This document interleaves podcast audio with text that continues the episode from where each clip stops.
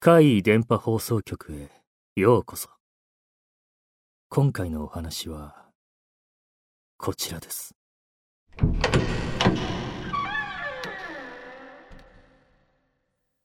口裂け女その日の夜夕食を済ませた私たち家族はリビングでテレビを見ながらまったり過ごしていました。最近少し暖かくなってきたかなという時期だったせいか私は急にアイスクリームが食べたくなりました。何気なくそう口に出すと家族全員が私に賛同し今からコンビニにアイスクリームを買いに行こうということになりました。私と母姉弟の4人。つまり父を除いた全員で車に乗りました。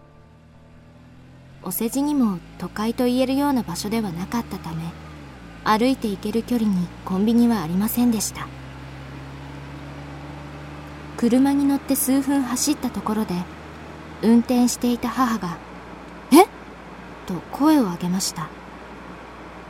何事かと思いましたがするとすぐに後部座席母の真後ろに座っていた弟が「今怖い人がいた!」と叫びました続いて母が「口裂け女がいた!」というのです私と姉はポカーンとしていましたが母と弟は話を続けます二人の話は白っぽい服を着た髪の長い女性が立っていた。その顔は口が耳まで裂けていた。まるであの有名な口裂け女のように見えた。ということでした。私は最初母が私たちをからかっているのかも？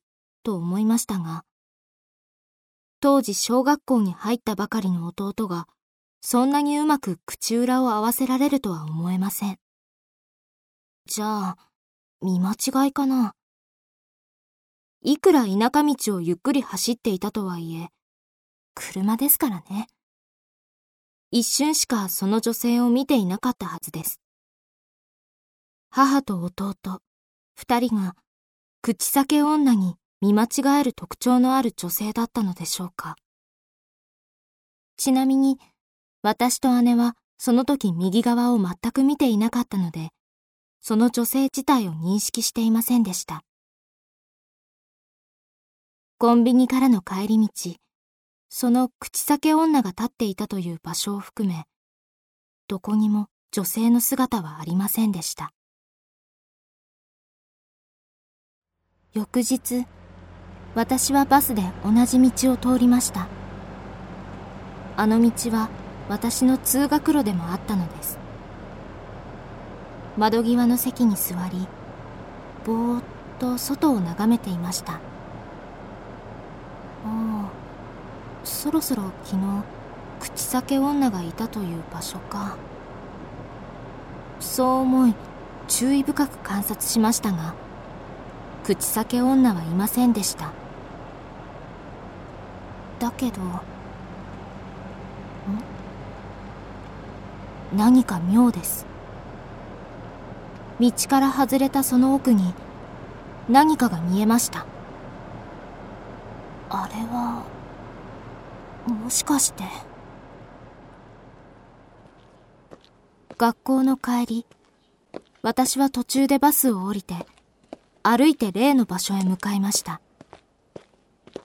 道路を外れ奥にある背の低い草むらそこにはやはり今朝私が見た通り動物の死骸が横たわっていました一部白骨化していましたが、多分犬だと思います。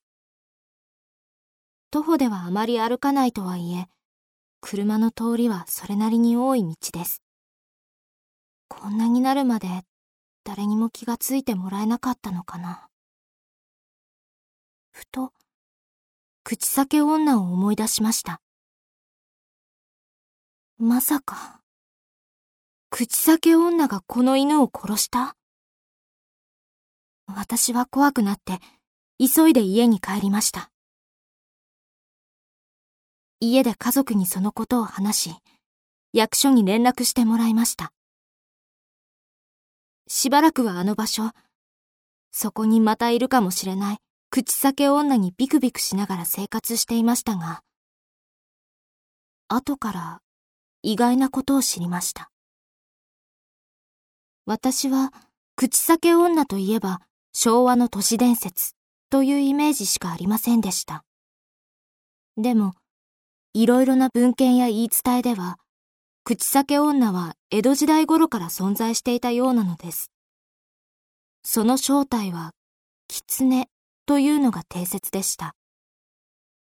狐が人間に化ける際に、口元がうまく化けられず、避けているような状態になるのだとか。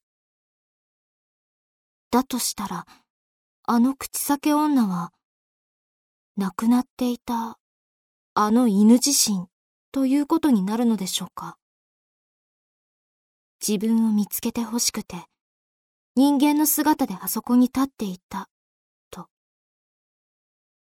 結果として、母と弟が口裂け女を目撃したから、私が犬の亡骸を発見できたわけですし、私たちはそう結論づけて、犬の成仏を願いました。余談ですが、都市伝説としての口裂け女は、確かマスクをした女性が通行人に、ねえ、私、綺麗？と問いかけてくる。それに、綺麗と答えると、マスクを外して耳まで裂けた口を見せて、これでも綺麗？と言って追いかけてくる。捕まったら同じように口を裂かれるとか、鎌でバラバラにされるとか、そういう感じの話だったと思います。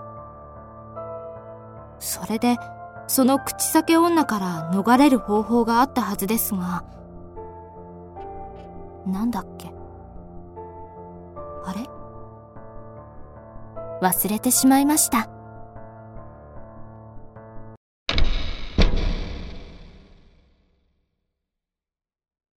いかがでしたか？次は、あなたの身に起こったお話を聞かせてくださいね。